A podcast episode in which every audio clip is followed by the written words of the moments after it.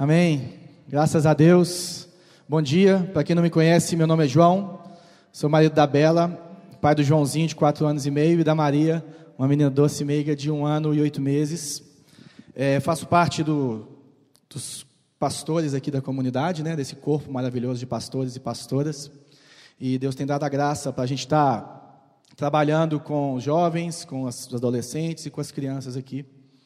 E eu sou apenas hoje aqui a ponta de um iceberg de quase 80 pessoas que estão aqui abençoando as nossas famílias. Abençoando o maternal, abençoando as crianças, abençoando os adolescentes, abençoando os jovens, né, em todas as áreas que a gente pode imaginar.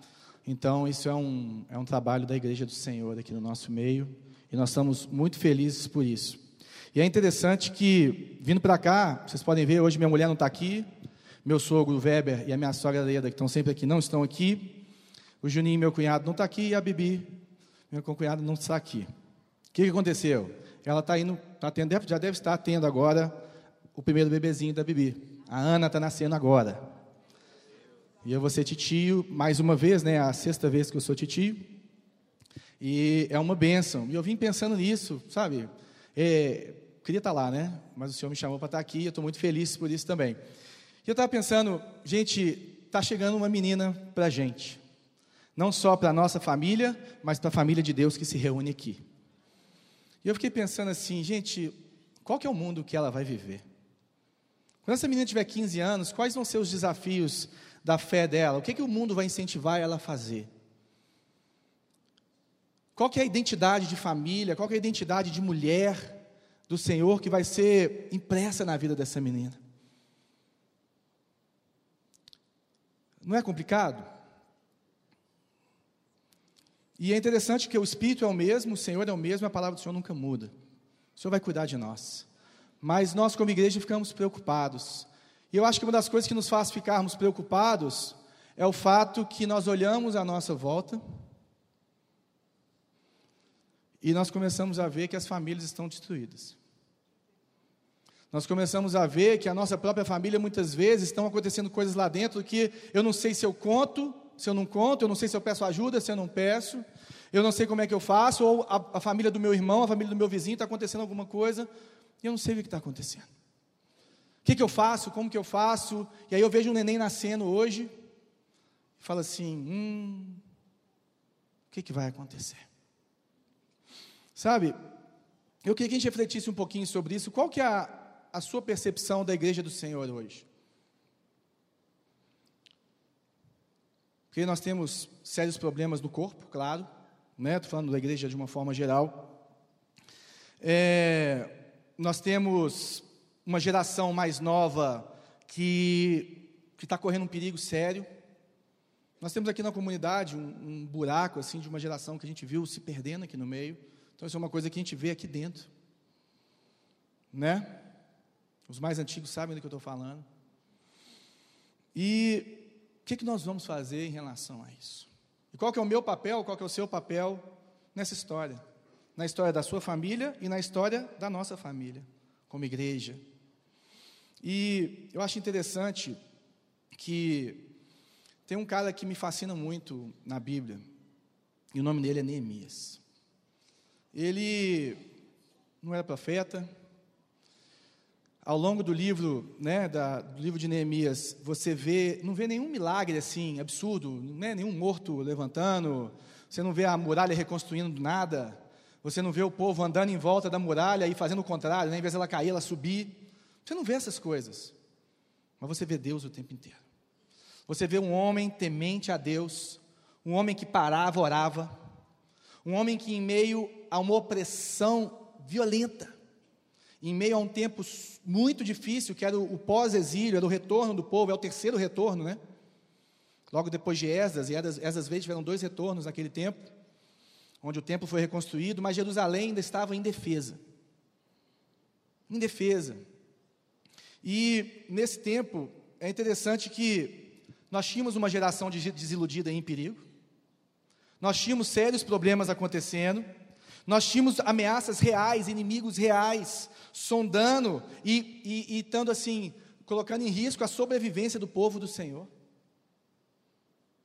Não é verdade? E a sobrevivência nossa, às vezes, não é só a vida, meu irmão, mas é a vida do Senhor em nós para apagar o espírito. E eu, eu vejo muita, muita coisa parecida, porque o que, que Neemias faz no final da história? Em 52 dias, no capítulo 6 está escrito isso: 52 dias, através de um dos maiores ajuntamentos voluntários da história, Neemias e o povo de Deus reconstroem as muralhas. Eles trazem proteção, eles trazem paz, eles protegem o templo, né? E além disso, ele traz uma coisa que chama restauração da sociedade civil. A restauração da vida do dia a dia do povo de Deus. Dos princípios do Senhor nas casas, nas famílias, no governo, no meio dos sacerdotes. É maravilhoso, é maravilhoso você ver como Deus age. E Neemias é interessante que ele, ele foi um líder extraordinário. Um cara extraordinário ele ele demonstra assim um, uma, um coração quebrado pelo povo dele. E se a gente ler aqui, nós vamos ler aqui em Neemias no capítulo 1. Ele demonstra ser um cara perseverante, um cara focado, e um cara que a adversidade mostrou a resiliência desse cara. Ele tinha tudo para parar. O povo vinha e reclamava, a situação estava complicada, ele saiu da zona de conforto dele. Mas ele perseverou, porque ele tinha um foco porque ele confiava no Senhor, porque ele era um homem de oração. Se nós lemos aqui Neemias no capítulo 1, versículos 3 e 4, vamos dar uma passada aqui no versículo capítulo 1, 2 e 4. Olha o que está acontecendo aqui. Neemias, ele era copeiro do rei, do rei Atarxerxes, né? Babilônico. E chega um pessoal para falar com ele assim: olha, disseram-me, os restantes que não foram levados para o exílio e se acham lá na província, né, estão em grande miséria e desprezo. Os muros de Jerusalém estão derribados e as suas portas estão queimadas. Tendo eu ouvido estas palavras, assentei-me e chorei. E lamentei por alguns dias, e estive jejuando e orando perante o Deus dos céus. Neemias recebe aquela notícia. Falou: ó, seu povo está indo de mal a pior, está tendo miséria e está sendo desprezado. Qualquer semelhança com a igreja hoje, mera coincidência, né? O desprezo que o mundo tem com os evangélicos. E aquele cara, ele estava ali e ele tinha uma posição muito interessante, porque ele era copeiro do rei. É aquele cara que experimentava as coisas antes do cara para ver se estava envenenado. Ele tinha uma intimidade com ele. Ele tinha um lugar seguro. Ele era um cara que estava vivendo bem, cara. Estava na, na boa, na alta. E ele escuta aquilo, cara, e ele tem uma. Ele fica triste. Ele fica quebrado com aquela situação. Ele, ele fala assim: Cara, eu preciso fazer alguma coisa. E a primeira coisa que ele faz é assentar, ajoelhar e orar. Quantas vezes a gente tem uma notícia dessa, a gente às vezes ou fica, não está nem aí, né? Ou já sai para ação, já sai fazendo. Esse cara ele pegou, e ele, né, como se fala aqui na primeira pessoa, está escrito assim: ó, assentei-me, chorei e lamentei por alguns dias. Ele ficou ali chorando diante do Senhor. Falou: Deus, meu povo está, meu povo está morrendo. Meu povo está mal. Eu creio que nós, igrejas, temos que ter esse tempo nosso de chorar. Diante do Senhor, falar: Deus, as coisas têm que mudar. As coisas têm que mudar. E ele ficou o quê? Jejuando e orando perante o Senhor. Ele falou assim: Deus, eu não sei o que eu posso fazer. Eu fico pensando aqui, né, dentro das minhas próprias heresias, me visualizando na situação. Falei, Deus, eu não sei o que eu posso fazer. O que, que eu tenho que eu posso fazer? O povo está lá e eu estou aqui. Que, que eu, como que eu faço para ajudar esse povo?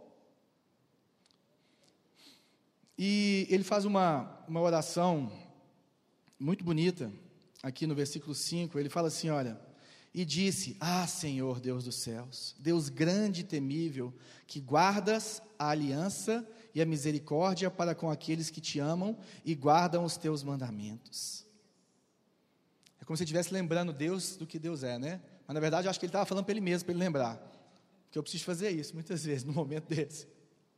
Estejam, pois, atentos os teus ouvidos e os teus olhos abertos para acudires à oração do teu servo que faço hoje a tua presença dia e noite pelos filhos de Israel, teus servos, e faço confissão pelos pecados dos filhos de Israel, os quais temos cometido contra ti, pois eu e a casa de meu pai temos pecado. Temos procedido de todo corruptamente contra ti, não temos guardado os mandamentos, nem os estatutos, nem os juízos que ordenastes a Moisés, teus servos. Lembra-te da palavra que ordenaste a Moisés, teu servo, dizendo: Se transgredires, eu vos espalharei por entre os povos. Mas se vos converterdes a mim e guardardes os meus mandamentos e os cumprides, então, ainda que os vossos rejeitados estejam pelas extremidades do céu, de lá eu os ajuntarei e os trarei para o lugar que tenho escolhido para ali fazer habitar o meu nome. Estes ainda são os teus servos, e o teu povo que resgataste com teu grande poder e com a tua mão poderosa.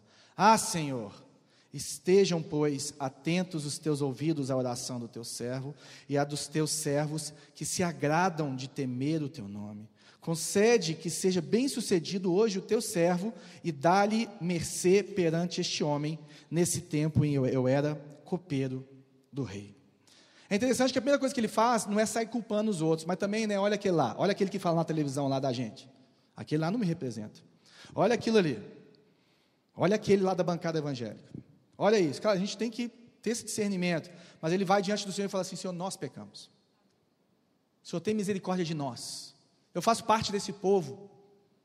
Eu estou aqui na boa. Estou aqui, sabe, com o rei, cara, que comandava aquela parada toda. Mas o meu povo precisa do Senhor. Ele se coloca dentro da situação.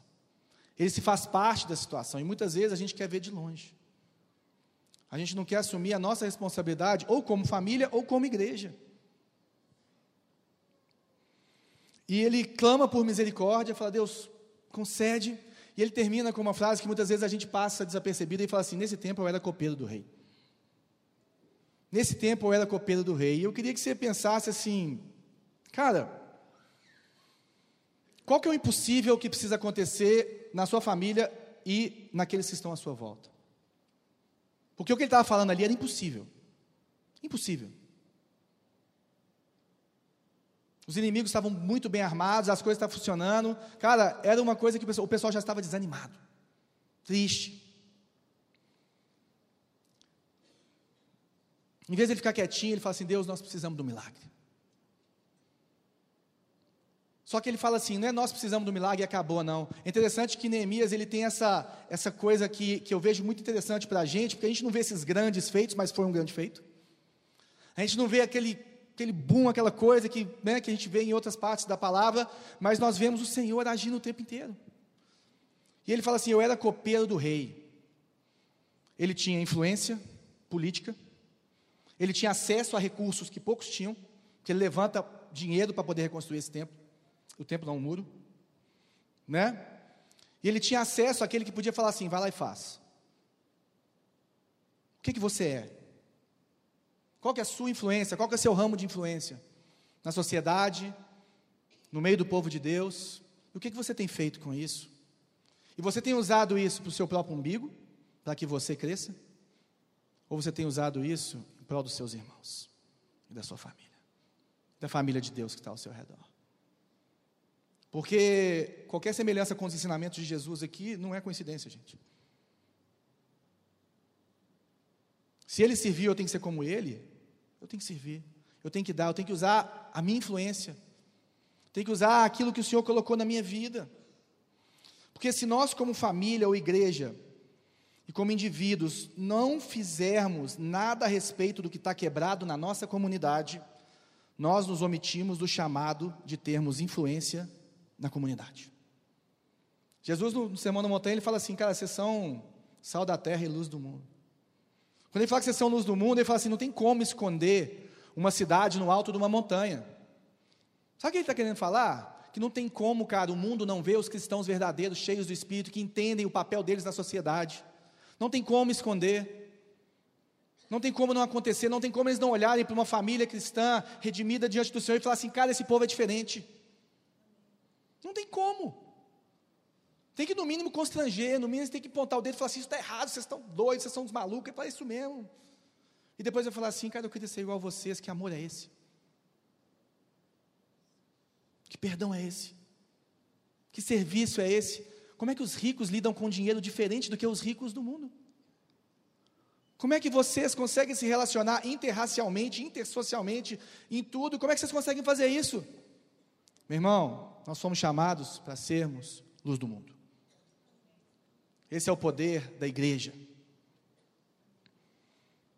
Se nós, como família, igreja, indivíduos, não fizermos nada a respeito do que está quebrado na nossa comunidade, nós perdemos, sabe o quê? A nossa credibilidade. Nós somos chamados para servir. E quando você serve, quando você doa, o povo começa a acreditar em você, quando você é verdadeiro, ama de verdade, tem o amor do Senhor dentro de você, o Espírito Santo está te guiando. Sabe, porque nós somos responsáveis por aquilo que está acontecendo na nossa volta e na nossa família, independente da posição que a gente tem, independente se você não tem filhos, se você é filho, independente se você é avô, independente se você é solteiro, você tem uma família, meu irmão. E se hoje você ficou sozinho no mundo, tem uma família de Deus em volta de você. E nós somos responsáveis, como cristãos, pelo nível de influência e pela posição que nós temos: pastor, empresário, assalariado, filho, pai, avô. E como você pode alavancar a sua influência? Como você pode alavancar a sua influência? Não em prol de você, porque isso a gente vê todo dia. Mas em prol da família, em prol do Senhor, em prol da igreja do Senhor. Sabe? Porque a gente precisa de, utilizar esse status que a gente tem, os recursos que a gente tem, os privilégios que a gente tem, em prol dos que estão ao nosso redor. De uma forma honesta, digna, verdadeira. E o muro estava lá, destruído. E o muro ele simbolizava a proteção, a segurança, a paz. Ele é essencial para a cidade ficar em paz, é essencial para poder ter a segurança do templo. Né? E o templo é a nossa, nossa vida com Deus. Jesus é o templo hoje. Nós somos templos do Espírito. Mas o nome do Senhor estava no templo. Então Jesus está ali. Nós olhamos para Jesus e não para o templo hoje. Né? E o muro estava derrubado. E no capítulo 2, versículos 11 e 12, é interessante que Neemias, ele vai falar com o rei, o rei dá para ele os recursos, manda ele para lá, e ele chega lá e, faz, e vai dar uma, fazer uma inspeção na parada, entendeu? Ele vai dar, uma, dar, dar um rolé em Jerusalém. E versículo 11: Cheguei a Jerusalém, onde estive três dias. Então à noite me levantei e uns poucos homens comigo. Não declarei a ninguém o que meu Deus me pusera no coração para eu, para eu fazer em Jerusalém. Não havia comigo animal algum, senão o que eu montava. De noite saí pela porta do vale, para o lado da fonte do dragão e para a porta do monturo. E completei os muros de Jerusalém, que estavam assolados, cujas portas tinham sido consumidas pelo fogo. Olha que interessante isso. A primeira coisa que ele faz é guardar o coração dele e guardar aquilo que Deus colocou na, no coração dele. Se às vezes você chegar fazendo muito alarde, ó, Deus falou que vai me ajudar, e Deus colocou a minha vida, na minha, sua, sua família na minha vida, e eu vou te ajudar, e nós vamos orar, e nós vamos fazer. O cara fala, meu irmão, vamos orar junto. Vamos dar uma volta aqui. Sabe, a gente tem que tomar cuidado quando a gente compartilha aquilo que o Senhor colocou no nosso coração, os nossos sonhos. Ele falou assim: olha, eu não contei para ninguém quando eu cheguei lá. Sabe a primeira coisa que ele fez? Ele sondou o terreno. Ele olhou como as coisas estavam. Ele olhou como as coisas aconteceram, sabe por quê? E ele vai, do 3 ao 18, ele vai avaliando tudo como é que estava, porque a gente precisa de avaliar tudo antes de começar, gente. Isso é de Deus. Ele olhou tudo, e uma coisa que é interessante que a gente aprende com Neemias aqui, é que a proximidade muda a perspectiva. Às vezes, se você me contar uma história a respeito da vida da Clécia, não sei o que, eu falo assim, hum, oh, uau, né? Big pastora. Mas na hora que eu chego perto dela e começo a conversar com ela sobre a realidade dela, e começo a entender o porquê que ela tomou aquela decisão, porquê que as coisas aconteceram, eu vou assim, hum. sabe o que, que gera isso, gente? Compaixão.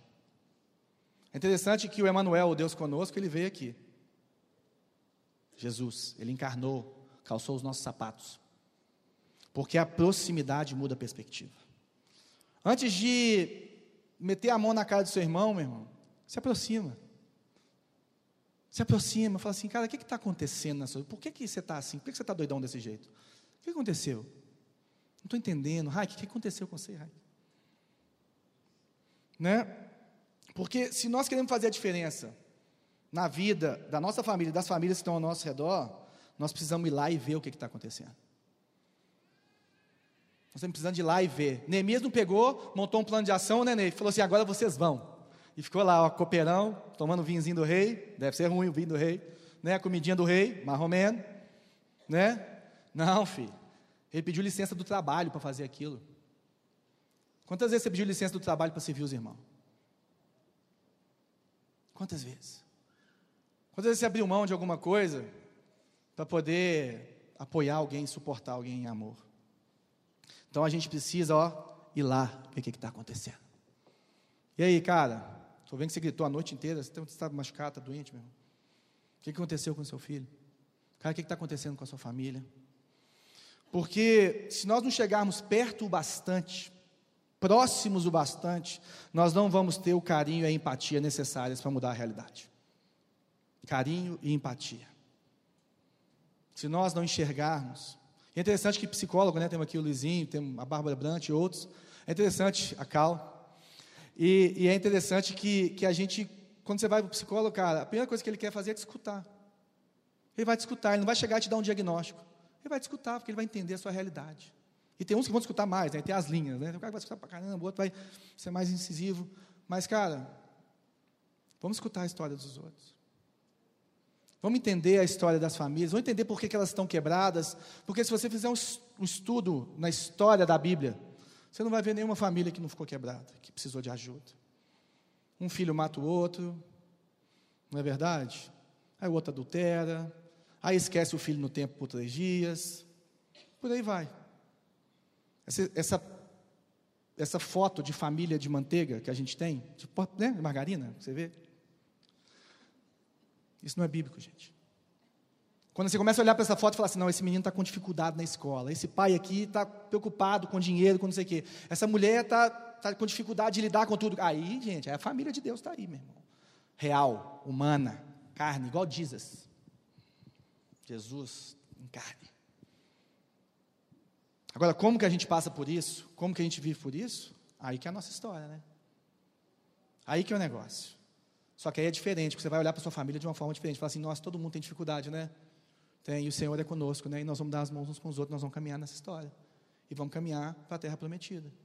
Para onde Ele está nos chamando para ir. Então, você tem isso, e aí depois, de um lado, ele fala aqui no versículo 18. É, e lhes declarei como a boa mão de Deus estivera comigo e também as palavras que o rei me falara. Então disseram: Disponhamos-nos e edifiquemos. E fortaleceram as mãos para a boa obra. Porém, Sambalate, Oronita e Tobias, o servo amonita, e Gesem, o arábio, quando souberam, zombaram de nós e nos desprezaram e disseram: Quem é isso? Quem é isso que fazeis? Que é isso que fazeis? Quereis rebelar-vos contra o rei? E ele dá uma resposta: O Deus dos céus é quem nos dará bom êxito. Nós, seus servos, nos disporemos e, e reedificaremos. Vós, todavia, não tendes parte, nem direito, nem memorial em Jerusalém. Meu irmão, o inimigo é real. O inimigo é real. Paulo fala que a gente precisa do escudo da fé para poder suportar os dados, ou apagar os dados, ou colocar. Porque os dardos inflamados do maligno, meu irmão, eles vão vir para te jogar para baixo. E o maligno é real, e você acha que você vai se levantar? E o inimigo não vai se levantar? Vai se levantar, irmão. Agora, se você estiver no seu lugar de tranquilidade, pode ter certeza que o inimigo, ele está de férias. Às vezes, se tiver um demônio por conta de cada um, isso eu estou inventando, tá, gente? Se tivesse, ok? Se tivesse um demônio por conta de cada um, o seu estava de férias. Entendeu? Porque a sua carne, a sua carnalidade já não dão problema para o inimigo mais. Crente carnal é assim. Crente carnal, o inimigo não ataca, não, gente. Sabe por quê? Porque ele mesmo se autodestrói. Né, Luizinho? Palestra. Esse é o problema. O inimigo não preocupa com quem está lá, ó, se refestelando no pecado, não, gente. Ou não se levanta como igreja. Ele tem mal o que fazer. Você mesmo já se embola em você mesmo. E o inimigo levantou, a inimigo falou assim: não, não, não, não. Ele não falou nada assim, eu vou fazer, não. Nós vamos edificar, sabe por quê? Porque Deus está nisso. E você não tem parte nisso, não. Inimigo, você não tem parte nisso. E é isso que vai acontecer. E é interessante no capítulo 3, Neemias vai colocando cada líder daquele lugar para um lado. Pega o sacerdote, pega o pai de família, pega não sei o quê. Você vai lendo o capítulo 3, você vai pondo todo mundo para trabalhar, gente.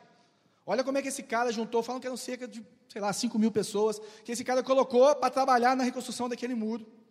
Olha que líder extraordinário, como é que esse cara motivava essas pessoas, como é que ele coordenava essas pessoas na unção do Senhor, no poder do Senhor, prostrado diante do Senhor em oração.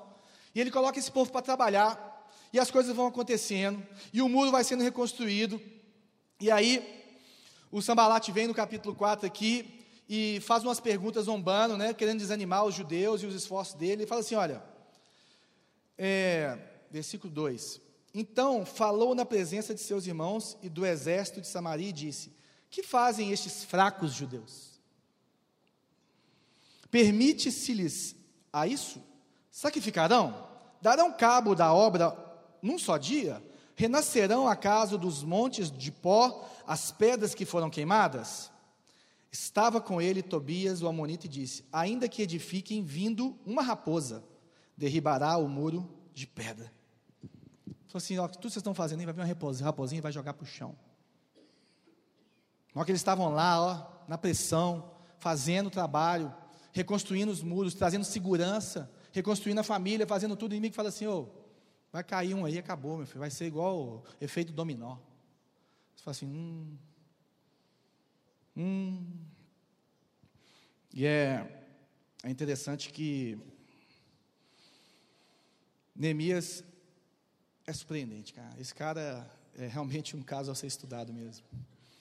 Versículo 4: Ouve, ó nosso Deus, pois estamos sendo desprezados. Caia o seu opróbrio sobre a cabeça deles e faze que sejam despojo numa terra de cativeiro. Não lhes encubras a iniquidade e não se risque de diante de ti o seu pecado, pois te provocaram a ira na presença dos que edificavam. Assim, edificamos o muro, e todo o muro se fechou até a metade de sua altura, porque o povo tinha ânimo para trabalhar. Em meio às zombarias, em meio à luta, em meio a tudo acontecendo, o povo não parou, meu irmão. E o muro já estava pela metade, e os inimigos começaram a ficar preocupados com aquilo, que falou assim, gente, se esse negócio for reconstruído aqui, vai ficar ruim para a gente. Porque esse povo vai começar a viver a vida que eles têm que viver no Senhor. Vai começar a ter a identidade que o Senhor deu para eles. As gerações vão começar a ter esperança no Senhor. Hum, eu queria te falar, meu irmão, se você já está construindo o seu muro, não para não. Não para não. Não para não se prostra diante do Senhor. Quando vier a zombaria, quando vier o inimigo, você vai falar assim: você não tem parte com isso. E você vai olhar para o Senhor e falar assim: Senhor, tu és maravilhoso. E o Senhor falou que ia colocar os inimigos debaixo dos meus pés. Debaixo dos meus pés. E o Senhor já fez isso naquela cruz no meu lugar. Então eu vou prosseguir, porque o Senhor mandou eu prosseguir. Porque o Senhor é uma família, o Senhor constituiu a família.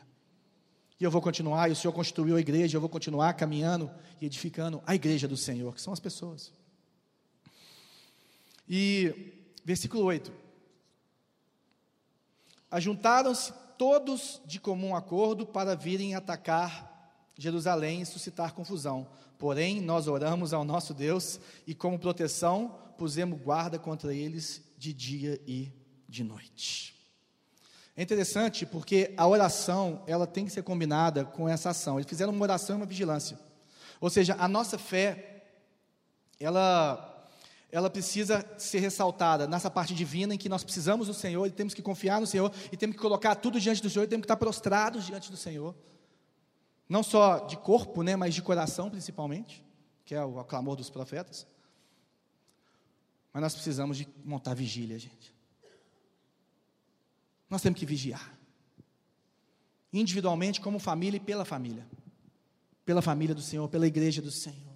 Meu irmão, ora, ora, ora, ora, ora, ora incessantemente, jejue, mas haja, vigie, vigie, sirva, vai para o muro. O negócio começa a apertar, agora nós vamos ficar de dia e de noite nessa vigília aqui, entendeu? Agora é de dia e de noite que nós vamos fazer, porque o inimigo não vai prevalecer sobre a nossa vida, não. Nós não vamos deixar isso acontecer. Versículo 10. Então disse Judá: já desfaleceram as forças dos carregadores. e os escombros são muitos, de maneira que não podemos edificar o muro. Disseram, porém, os nossos inimigos: nada saberão disso, nem verão, até que entremos no meio deles e os matemos, assim faremos cessar a obra. Quando os judeus que habitavam na vizinhança deles, dez vezes nos disseram: de todos os lugares onde mora, moram, subirão contra nós. É interessante que o meio do caminho é sempre complicado para qualquer um. No começo o Senhor fala, abre a porta e nós vamos para dentro, aleluia, gritando. E aí a obra vai sendo feita, mas nós temos uma ansiedade própria. E eu falo que é o, o tempo de Deus, né, que é o, o Kairos, e o nosso tempo que é o Cronos. E a gente tem que esperar essas duas coisas colidirem. O tempo de Deus com o nosso tempo. E a ansiedade começa a tomar conta da gente, a fadiga, porque não é fácil, porque tem dia que a gente não vê progresso, tem vezes que a gente vê regresso. E o povo abriu o bico. Falou assim: ó, esse negócio de ficar de dia e de noite foi muito bom, só que agora nós precisamos de um reforço. E ele fala assim: tem muito entulho. E sabe o que é entulho na nossa vida e na nossa família? A gente olha para isso e a gente desanima. Os maus hábitos, os pecados, as feridas na alma. São entulhos que vão ficando, aquelas, aquelas arestas de relacionamento do pai com o filho, do marido com a esposa, que a gente não cura. Aí você fala assim: nossa, tem entulho demais. Você quer saber de uma coisa? Larga essa tem para lá. Mas Neemias brilha de novo, através da unção do Senhor na vida dele. Versículo 13, cara, ele me, me salta os olhos. Olha o que, que ele faz. Então pus o povo por famílias. Nos lugares baixos e abertos por detrás do muro, com as suas espadas e as suas lanças e os seus arcos. Olha que interessante, na hora que o povo está desanimado, na hora que os líderes já estão assim, não estão conseguindo mais é, é, colocar aquela, aquela, aquele ânimo, né, e trazer aquele ânimo, aquela palavra boa para o pessoal continuar caminhando. Neemias fala o seguinte, cara, tem uma coisa e um tipo de ser humano que não mede esforços pelos seus, os pais. Sabe o que ele fez? Falou, galera, nós vamos fazer o seguinte agora. Para acabar de reconstruir esse negócio, se junta por família. Porque Neemias entendia o que, que é uma mãe defendendo seu filho. Ah, aí é uma leoa. Ele sabia que aqui é um pai que entende qual é o papel dele, defendendo a sua família. E ele sabe o que ele fez? Ele colocou esse povo na brecha. Colocou esse povo na brecha, falou assim: agora é com vocês, famílias. E a obra da igreja, a obra da igreja do Senhor Jesus, ela vai resplandecer na nossa sociedade, no nosso meio, no meio do nosso povo, quando as famílias se posicionarem. Quando nós restaurarmos a identidade da família e conseguirmos, como igreja, colocarmos as famílias nas brechas. Porque a família é a base do cristianismo. O Senhor criou o casamento, a Bíblia começa com o casamento, termina com o casamento. O Senhor usa essa figura, o casamento é uma aliança do Senhor. Multiplicar é o chamado do Senhor para a nossa vida também, cuidar, né? Mas nós precisamos de entender que nós precisamos de fortalecer as famílias, a começar pela nossa. Meu irmão, lute pela sua família, vá para a brecha, porque o muro só acabou de ser reconstruído porque Neemias colocou a família na guerra. Porque eu vejo isso no meu trabalho com jovens, com adolescentes. Eu tenho um limite para atuar na vida dos meninos. Tem um limite. Quantas vezes eu vi os pais remarem contra aquilo que a gente estava fazendo? Quantas vezes eu vi os pais falar assim: olha, igreja, faz aí. João, você é um pai para o meu filho? Eu falo, não, senhor. Não, senhor. Posso ser uma boa referência, posso ser tudo, mas cadê o pai? Você é mãe? Cadê a sua postura? Cadê a tua vida com Deus? Dá um testemunho, meu irmão. Nesses dez anos envolvido com essa galera. Todas as vezes que nós, igreja e família, caminhamos juntos, verdadeiramente, com sinceridade, se ajudando mutuamente, a família foi restaurada. Agora, veio uma palavra profética sobre a nossa vida aqui. Falou assim: olha, os jovens, muitos deles, os adolescentes, muitos deles, eles estão travados. Eles querem sair do lugar onde eles estão. Eu estou falando da comunidade, tá? Eles querem sair de onde eles estão, mas as mães não querem ser vulneráveis com a igreja. Não é palavra minha, é palavra do Senhor para a igreja. Porque no final da história, meu irmão, se você ler Deuteronômio no capítulo 6, você vai ver que a responsabilidade pela edificação, para levar o menino no caminho do Senhor, é do papai e da mamãe. Eu trabalho com pastoreio, fui chamado para isso, mas eu tenho dois filhos, João e Maria. Eles vão ter vários líderes ao longo da vida dele, vários pastores. Papai só tem um. Papai só tem um, mamãe só tem um. Eu tenho que saber qual é o meu papel na vida do meu filho. Eu não vou terceirizar isso, meu irmão. E toda vez que eu faço isso na frente dos jovens, na frente das famílias, eu falo assim, meu irmão, não posso encontrar com você, não, por quê? Porque eu vou almoçar com meu filho. Pastor doido, né? Estou aqui precisando. Sabe o que eu estou falando para eles? Prioriza a sua família, meu irmão. Prioriza a sua família. Sabe, todos os líderes, pastores e todos os membros da comunidade, se todos nós chegarmos aqui trazendo para diante do Senhor uma família saudável, uma família rendida diante do Senhor, meu irmão, você não tem noção do poder que vai ser liberado aqui dentro. Não.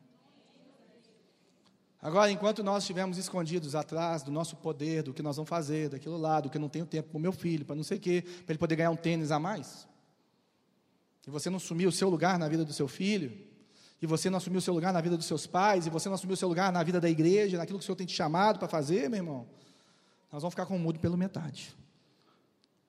Porque os presbíteros têm uma limitação para fazer isso. O Ministério de Família tem uma limitação para fazer isso. O Ministério de Criança tem limitação para fazer isso. Os pais, meu irmão, os pais não têm. E nós, como igreja, estamos aqui para suportar a vida de vocês. Estamos aqui para caminhar junto, para dar a mão. Mas, como diria o pastor Kaiser, tem que afinar.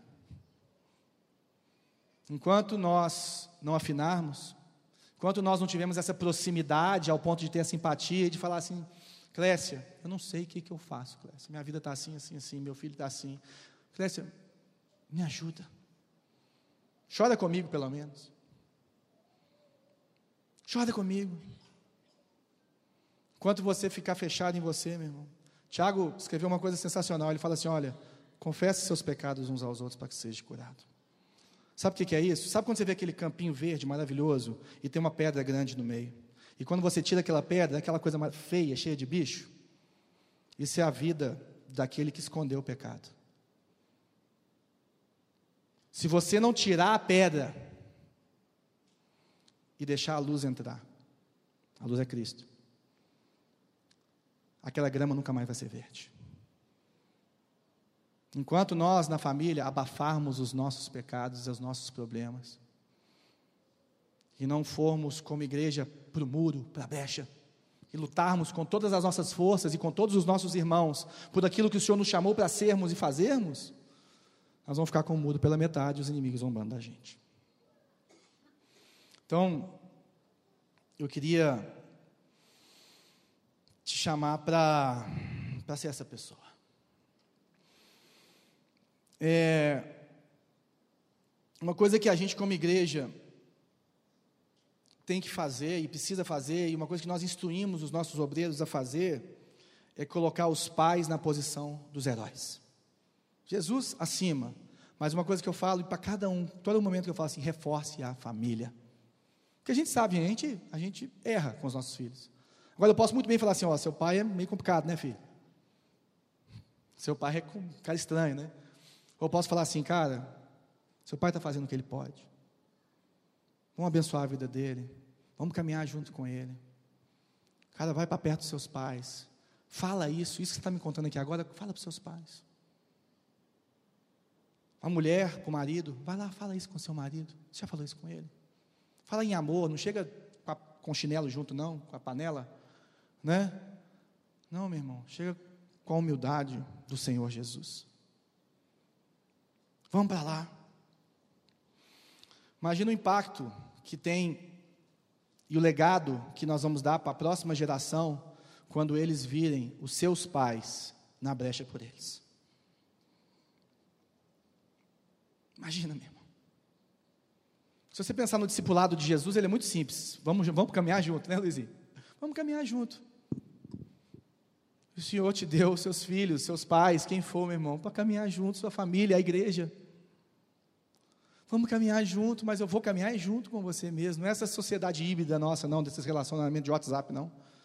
O WhatsApp é uma bênção, cara. Você consegue dar palavra de encorajamento para muita gente, mas nada muda aqui, ó. Joãozinho várias vezes fala para mim, papai, desliga o celular. Olha, ele fala assim para mim, papai, olha no meu olho. Papai, olha no meu olho. Eu amo você, papai. E isso tem que tem que me levar a lembrar que o herói da história é Cristo. E que o Senhor me deu uma família, e que o Senhor me deu uma igreja, que eu preciso caminhar com ela, e que nós vamos reconstruir esses muros juntos, meu irmão, porque a nossa igreja precisa de brilhar no alto da montanha que nós estamos. Numa sociedade em que o povo aqui só é tão pobre, tão pobre, que só tem dinheiro. E os pais estão pedindo, por favor, alguém dá um jeito nesse meu filho. Os caras não aguento mais essa mulher. Qual remédio que eu tomo, pelo amor de Deus, para poder esconder a minha realidade? Essa é a realidade nossa. Agora existe poder no nome de Jesus. Existe ressurreição de mortos, meu irmão. Existe ressurreição de casamento. Existe restauração de vida. Existe restauração de família. E nós cremos nisso. E nós vamos lutar por isso até o final. Nós vamos reconstruir os muros até o final, meu irmão. Nós vamos. Só que nós temos que fazer junto. Pastor Ney, se fizer sozinho, vai ficar cansado. Eu fizer sozinho, eu vou ficar cansado. Mas se nós dermos a mão, meu irmão. Eu queria lembrar o que eu falei aqui para a gente orar. Nós precisamos reconstruir os muros. Nós precisamos ter proximidade, empatia, força, buscando o Senhor, na unção do Senhor. Nós vamos ter medos, nós vamos ter conflitos, mas nós podemos contar com o Senhor e uns com os outros. Existem limites para a reconstrução dos muros da igreja, da vida da igreja, se nós não entendemos o papel e a identidade da família. Existe um limite. Como trabalhamos juntos pode mudar a forma como uma geração vê Deus. Eu vou repetir isso para você. Como trabalhamos, andamos, ceiamos, relacionamos uns com os outros, estamos reunidos em casas, estamos relacionando, como nós fazemos essas coisas, pode mudar a forma como uma geração vê Deus. Eu quero isso para meu filho, eu quero isso para o seu filho, eu quero isso para a sua família. Esse é o desejo do coração dos presbíteros, com certeza. De todos os pastores, é e acima de tudo, é o desejo do Senhor. E Ele vai liberar a bênção dele, o poder dele sobre isso. Ah, se vai. Eu queria te falar que o que acontece na igreja importa. O que acontece aqui no domingo, nossa reunião, importa. Nós estamos lá com nossos mais de 100 meninos ali, com o ensino criativo, com tudo. Vou passar um vídeo para vocês, para vocês verem como é que nós temos trabalhado, crianças até jovens. Acho importante a igreja saber disso. Mas o que acontece em casa importa mais. Até se você colocar igreja, casa, importa mais. O que acontece na igreja importa, mas o que acontece na casa importa mais. Família, se levanta. Levanta e anda. Lázaro, vem para fora. Em nome de Jesus. Arranca a pedra. Lázaro, vem para fora. Esse é o chamado do Senhor para a família hoje. Ressuscita. Vem para fora. Vem para fora. E é interessante na ressurreição de Lázaro uma coisa. As pessoas foram lá e desataram os nós que tinham lá, que estavam, né, todo enfaixado. Deixa a igreja tirar a sua faixa. Deixa. A igreja não estou falando só da gente, pastor, não, gente. Estou falando dos irmãos, principalmente que é aquele que vai estar com você todo dia.